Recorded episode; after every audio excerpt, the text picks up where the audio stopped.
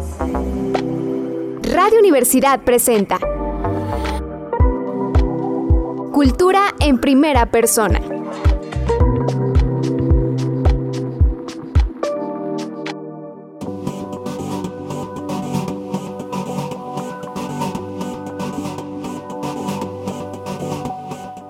Hola, ¿qué tal? Mi nombre es Marcela López Arellano, yo soy historiadora y mm, mi, ahorita mi cargo está eh, como jefa del Departamento de Archivo General e Histórico aquí en la Universidad Autónoma de Aguascalientes. Y les quiero contar sobre un libro que acaba de salir, que se llama El Centenario del Instituto de Ciencias en Aguascalientes.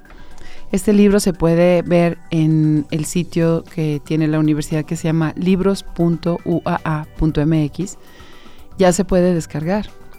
Pues bueno, les voy a contar algo sobre todo, cómo se gestó este libro y cómo fue que ahora es una realidad de mil páginas, que bueno, sí se ve como un libro muy grande, como lo decía la, jefa de editorial, la maestra Marta, a quien le agradezco muchísimo todo este trabajo que hicimos juntas. Eh, me decía, es que es un librote. sí, sí es un librote, la verdad. Todo esto resultó porque en el año 2020, justo en la pandemia, la familia del licenciado José Padilla Cambero se acercó al archivo de la universidad para donar algunas cosas que tenía este señor en, su casa, en su oficina, porque pues estaban organizando. Una de las cosas que traían era un álbum que era pues en un formato grande con pastas de plástico y las hojas de, de adentro eran como de cartulina gruesa color negro. Y en cada una de esas hojas había un documento que tenía que ver con los festejos que se hicieron en 1967 aquí en Aguascalientes porque el Instituto de Ciencias cumplía 100 años.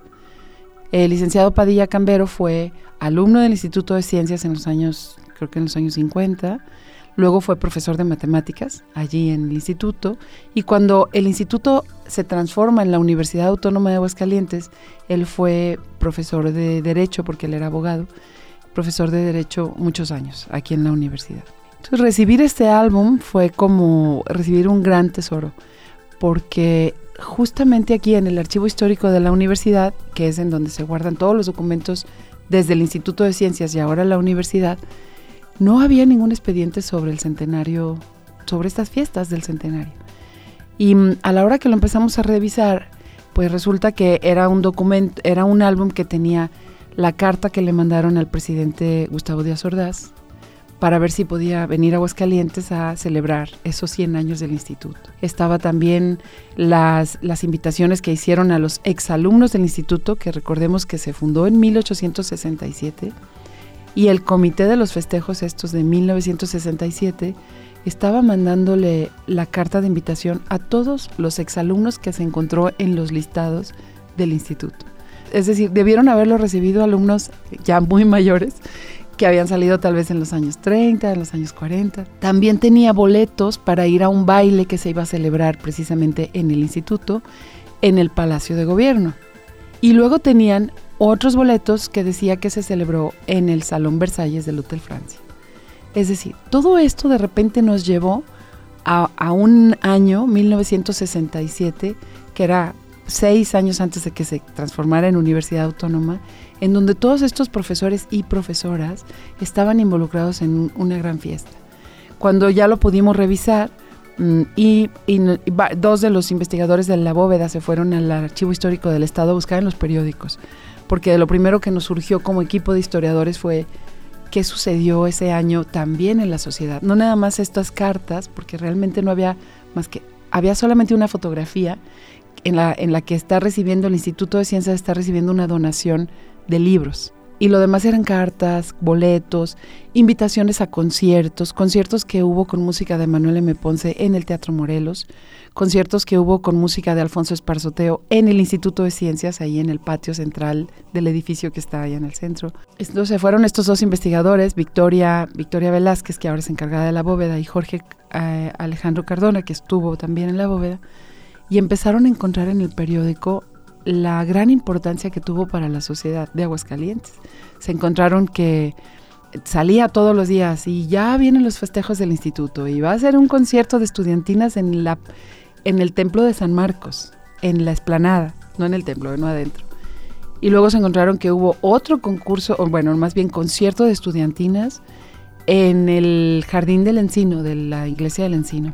Y también se encontraron que justo en esos días eh, de principios de enero cayó una grandísima nevada en Aguascalientes.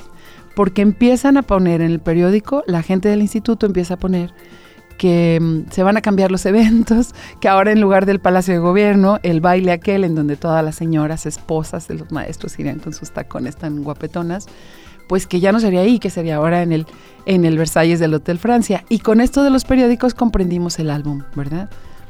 A partir de esto, eh, pues nos surgió, a mí sobre todo me surgió la inquietud de cómo había sido la historia del instituto, porque en todos los libros que hablan sobre historia de Aguascalientes, sobre todo del siglo XIX para el, presente, el instituto salía.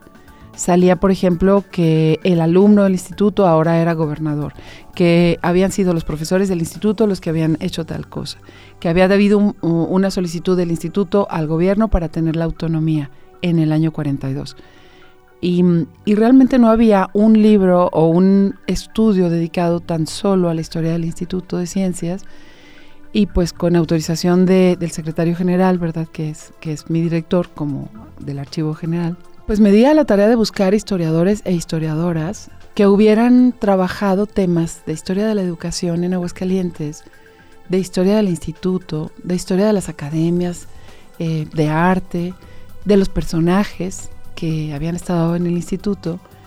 Y pues reuní a una cantidad eh, muy interesante de, de colaboradores, porque en realidad en cuanto yo les decía, fíjate que estoy eh, armando este libro sobre el instituto, me decían, por supuesto que sí, cuenta con mi texto.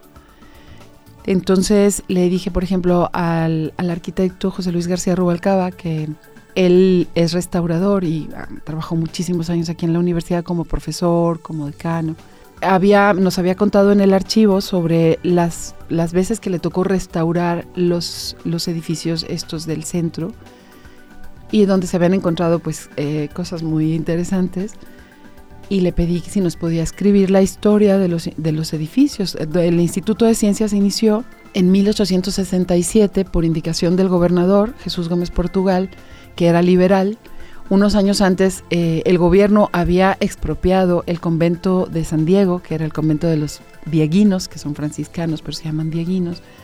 Y este convento, que ahora es el edificio central de la universidad, se convirtió en el Instituto de Ciencias. Ahí empezó.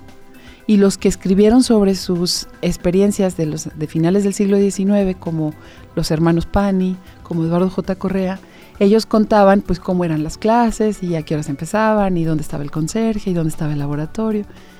Y, mm, y entonces el arquitecto José Luis García Rubalcaba pues se puso manos a la obra y él recorre con su capítulo desde 1860 y tantos con el edificio hasta, los, hasta el año 2000 más o menos ya contando lo que ahora es el Museo de la Muerte, pero que era el, es el edificio 19 de junio, así se llamó, después de la fundación de la universidad. Pero ahí estuvo la escuela Melquiades Moreno, el segundo piso se le puso después, hay un auditorio precioso en el piso superior. Pues bueno, ese capítulo eh, le llevó mucho, mucho trabajo al arquitecto, se tardó bastante porque resultó un capítulo muy rico, con fotografías, con planos hechos por él. De hecho, un historiador, Vicente Esparza, me acaba de decir, ya, ya estuve revisando ese capítulo porque necesito los datos para no sé qué. Y me dio muchísimo gusto. Eh, a partir de ahí le pedí a la doctora Aurora Terán si ella nos podía escribir algo sobre cómo fue que nació esta idea de tener preparatoria para los jóvenes en Aguascalientes, sobre todo para los hombres, porque el instituto nace como un instituto para varones y los profesores eran todos hombres. Y uh, un unos años después nace el Liceo de Niñas. El instituto nace en 1867 y el Liceo de Niñas hasta 1800, creo que 78 u 80. Eh, tendría que revisar la fecha. Entonces la, la doctora Aurora Terán, encantada, dijo, por supuesto, yo voy a escribir sobre como el germen de esta inquietud de que estudiaran aquí, que ya no se tuvieran... Al principio tuvo algunas carreras, el instituto, pero luego las dejó pero la primera idea era que pudieran estudiar aquí, pues, agronomía, topógrafo, se llamaba agrimensor la carrera, Y mm, ella lo cuenta. Luego eh, le pedí al doctor Salvador Camacho Sandoval, que pues es uno de los, él y la doctora Yolanda Padilla, de los expertos en historia de la educación en Aguascalientes. Y él escribió, él hizo como un recorrido de los 100 años del instituto. Y entonces él toca de manera puntual ciertos momentos históricos del instituto a lo largo de los 100 años. Escríbenos en Facebook, búscanos en arroba Radio UA. Cultura en primera persona.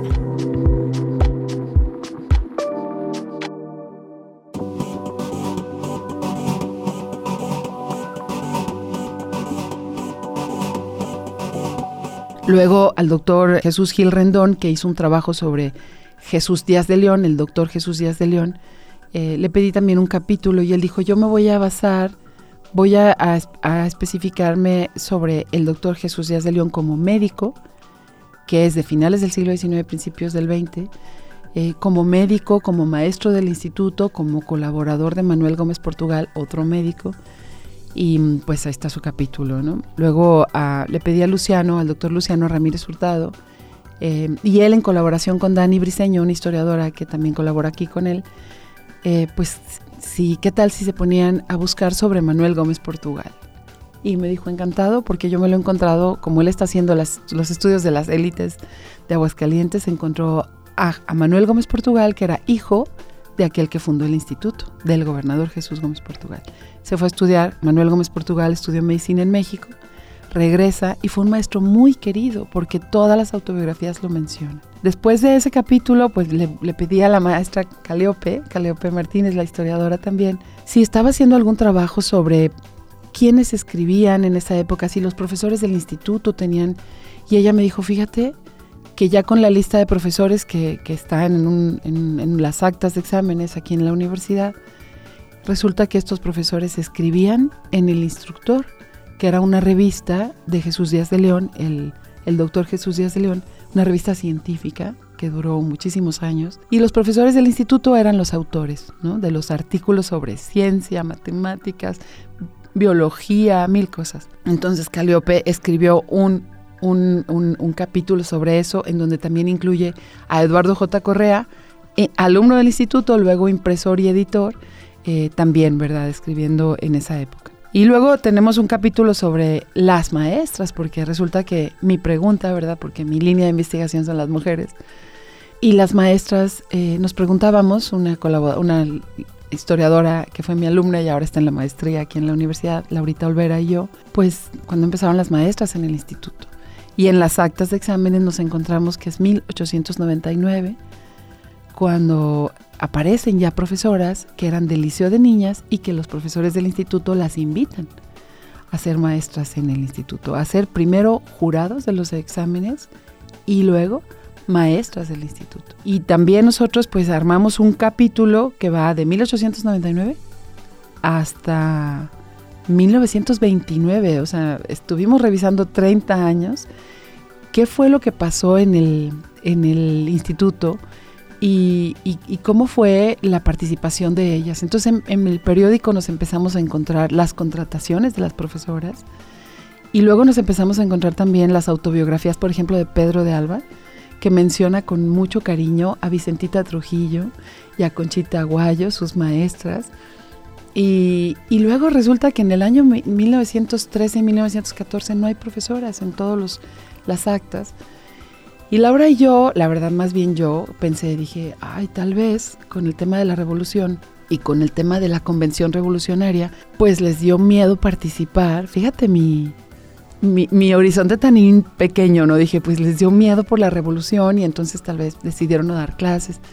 Era una hipótesis, pues, perfectamente mala, porque a la hora que empezamos a revisar otros documentos, resulta que en 1914 en la normal del Estado estaban todas trabajando, no cerró la normal. De hecho, la maestra Vicenta Trujillo defendió la normal de los carrancistas que querían llevarse la fruta de la huerta y dijo, Nel, señores, aquí no. Y por otro lado, es justamente 1914 donde unas memorias de un médico, del el doctor, ay, ahorita te digo, porque es, bisabuelo del, del doctor Ismael, que es director aquí de vinculación, en sus memorias como médico, él dice todas las maestras que mm, pues convertidas como en enfermeras de emergencia, le ayudaron durante la revolución. Y eran estas maestras que estaban eh, trabajando en el Instituto de Ciencias que deciden, fíjate, yo hablando de que tal vez tenían miedo y en realidad ellas estaban de la manera más valiente ayudando con los heridos y con los muertos de toda la guerra que hubo alrededor de Aguascalientes, en el Bajío, en Zacatecas y que venían a dar aquí con este doctor. Entonces, eh, también, bueno, valoramos muchísimo el trabajo de las mujeres, ¿verdad? Y las profesoras. El siguiente capítulo se lo pedí a la doctora Yolanda Padilla. Ella, especialista en historia de mujeres, fue mi tutora de tesis y, bueno, la quiero muchísimo.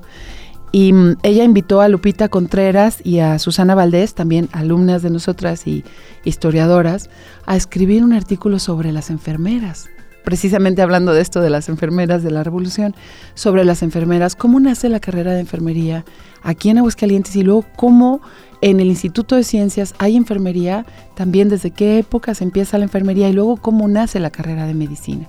Y es lo que ella cuenta en su ellas tres cuentan en su capítulo.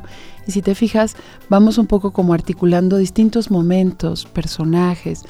Por supuesto no es una historia completa del instituto, es como como pequeñas luces ¿no? de ciertos momentos del instituto. Los siguientes capítulos eh, se lo pedí, por ejemplo, al doctor Andrés Reyes, porque teníamos en el archivo histórico un, expediente sobre, sobre el, los festejos de los 75 años del instituto. Y nadie realmente le había echado ojo, ¿verdad? Ahí está el, el, expediente y entonces el doctor Andrés, por supuesto que le emocionó poder hacer eso, sobre todo los años 40, que a él es una época que ha trabajado mucho en, en Aguascalientes y él tiene un capítulo sobre cómo se festejó este antecedente de los 100 años, ¿verdad? En 1942 se festejan los 75 años del Instituto de Ciencias. El, 50 aniversario no lo tenemos en el, en, el, en el, archivo histórico, pero es justo durante la revolución, entonces tal vez no se hizo nada. Y luego el siguiente capítulo es de la doctora Ceci Pérez Talamantes, que ya su tesis doctoral la hizo sobre la autonomía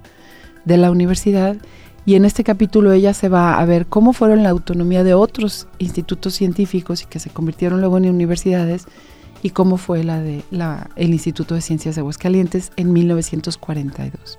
Luego, para que vean que es un librote, y la verdad digo, qué barbaridad, me decía Marta Esparza, es que son como tres libros en uno. El siguiente apartado es sobre el álbum, y este álbum con el que empecé hablando, le pedí un texto pues a la hija del licenciado Padilla Calvero, Cambero, a Rocío Padilla que nos contara pues cómo fue que ese, ese álbum estaba en su casa. Ella también pues tiene la hipótesis de que tal vez quien hizo el álbum fue su mamá, luego las, las señoras son las que muchas veces archivan y organizan los papeles de los esposos.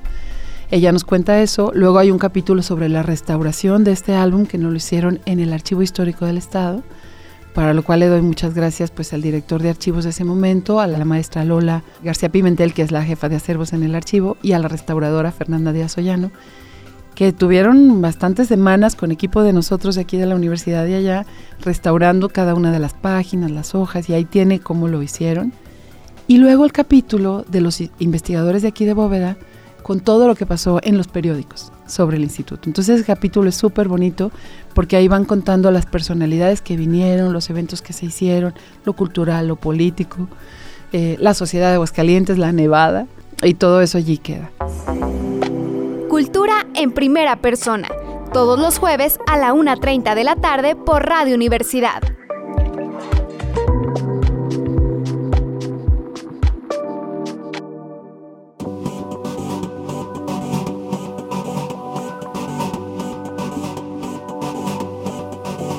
Y el último apartado yo creo que es un apartado entrañable porque mm, le fui pidiendo a personas que habían sido alumnos y alumnas del Instituto de Ciencias que nos contaran sus experiencias. lo anterior tiene más, más que ver con investigación, con académicos, con búsquedas en archivos. Esta es la búsqueda en la propia memoria, ¿verdad?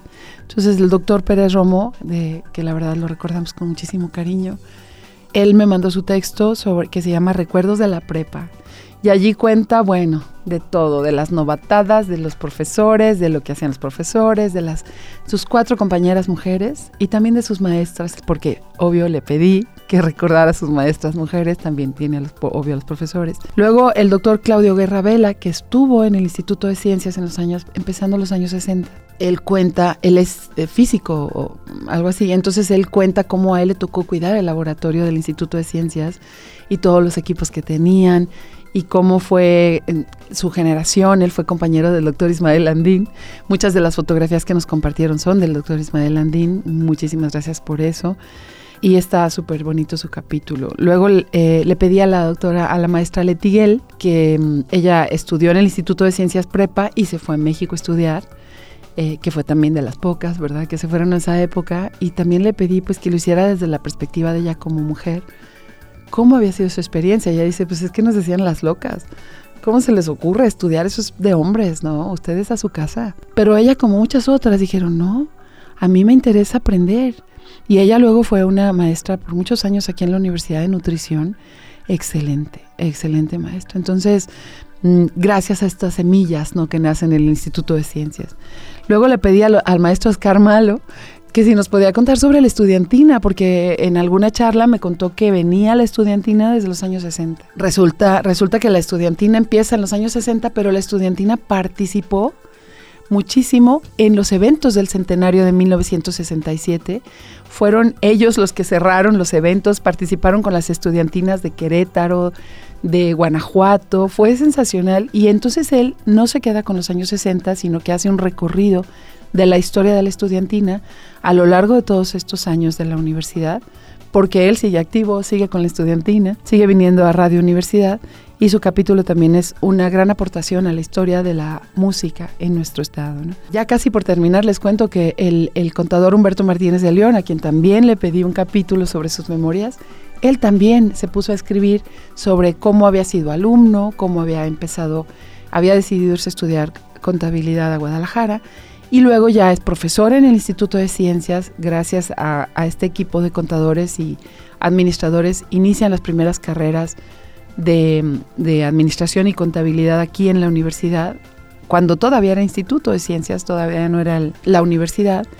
Y también pues él cuenta todo esto. Y finalmente el último capítulo es el que le pedía al, al maestro Arturo Silva Ibarra que por favor nos contara sobre el licenciado Héctor de León porque llegó Arturo Silva a donarnos a la, bóveda una cantidad así enorme de, documentos que escribió el licenciado de León sobre la historia del instituto, entrevistas que le hizo a don Alejandro Topete y a otros personajes sobre la historia de la universidad y pues en realidad fue un cronista, Un cronista que llevaba todas estas hojitas, las ponía en los distintos centros, a veces eran escritas a máquina con una grapa y las dejaba en todos lugares. Y Arturo tuvo el tino de verdad de irlas juntando y luego cuando vio que eran muchas las trajo a la bóveda y pues allá hay una beta de investigación maravillosa. Y Arturo lo que hizo pues fue, ¿verdad? Eh, contarnos sobre el licenciado Héctor de León con ayuda de Rafa Juárez, al que entrevistó un poco antes de que, de que falleciera. Entonces ese es el capítulo que cierra el libro. Son 20 capítulos, somos 26 autores y autoras.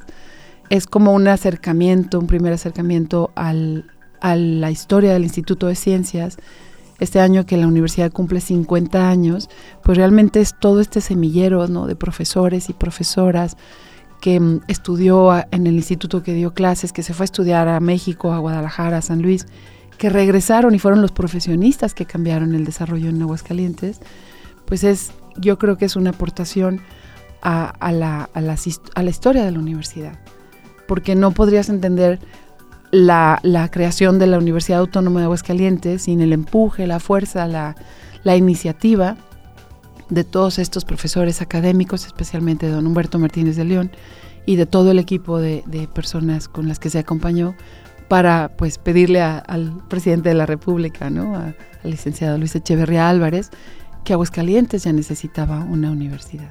Este libro queda allí. Em, yo la verdad espero que que le interese a las personas porque igual no tienen que leerlo todo, las mil páginas, sino tal vez haya eh, personas a las que les interese solo la historia del doctor Jesús Díaz de León, que es la calle esta que lleva hacia, hacia el encino, ¿verdad? Eh, tal vez a quien le interese pues a Manuel Gómez Portugal, el doctor Manuel Gómez Portugal. Ellos estuvieron juntos en el hospital que luego se llamó Hospital Hidalgo, pero el hospital eh, estatal y pues trabajaban como médicos allí y además eran profesores de acá. Y seguramente ellos inspiraron a muchísimos de sus estudiantes a estudiar medicina. aunque luego cuentan que el, el doctor Gómez Portugal tenía una gran biblioteca y también literatos se inspiraron con él o a quien le interese el tema de la autonomía, ¿no? De la política, la educación, las instituciones, a quien le puede interesar, por ejemplo, la enfermería y la medicina, desde lo que hicieron la doctora Yolanda y nuestros colegas, a quien le interese el edificio, que ya Vicente ya le interesó, ya buscó el capítulo, ¿no? Para algunas cosas del cómo fueron transformándose los espacios y, y pues las memorias. Yo creo que las memorias de estos, eh, de estas personas que nos compartieron, cómo era el edificio, cómo eran las clases, qué daban los maestros, cuáles eran las novatadas. A mí me llamó muchísimo la atención el tema de las novatadas. ¿eh? Qué bueno que las prohibieron, eh, porque realmente cuentan cosas así como, como de terror. Pero hasta las mujeres les hacían novatadas, ¿no? Igual más suavecitas, pero todo eso que queda escrito es una parte que ya no se borra, ¿no? Es la memoria de estas personas que nos han Luego como profesores nos aportaron tanto, no tanto Arturo Silva como Oscar Malo, como Leti Guel, como Claudio Guerra. El doctor Claudio Guerra se fue a Estados Unidos, bueno, después de aquí creo que se fue al Instituto Politécnico y luego de ahí se fue a Estados Unidos y fue profesor de, la, de una universidad en, creo que en Michigan durante muchísimos años y ahora está en la Universidad de Puerto Rico como profesor. Y pues es el semillero del Instituto de Ciencias, ¿no? El doctor Pérez Romo, ¿no? Todo lo que nos dio. Y pues él dice, pues el Instituto de Ciencias fue lo que me empujó, ¿no? A estudiar y a irse a México, a la UNAM, a estudiar medicina y luego regresar, ser de los fundadores de la carrera de medicina. Tiene muchísimas fotografías, otra cosa que la maestra Marta Esparza casi me, me ahorcaba. ¿Cómo tantas fotos? Yo le decía, ¿cómo vas a quitar fotografías del edificio, de los maestros, de los cambios del Instituto de Ciencias, de las generaciones, ¿no? La maestra Letiguel nos pone fotos de su generación de los años 60 y de cuando se reunieron a los, a los, no sé, a los cuarenta y tantos años, ¿no? Que se reunieron como generación y pues están ahí el paso de los años, que no nos perdona. Pues esto es lo que les quería contar sobre este libro. Lo pueden descargar en libros.uaa.mx. Afortunadamente se va a imprimir. Son, serán dos tomos por este tema del libro de mil páginas y pues espero que pronto esté al alcance de, de todas las personas a quienes les interese esta historia. Muchas gracias, muchas gracias por escuchar. Radio Universidad presentó Cultura en primera persona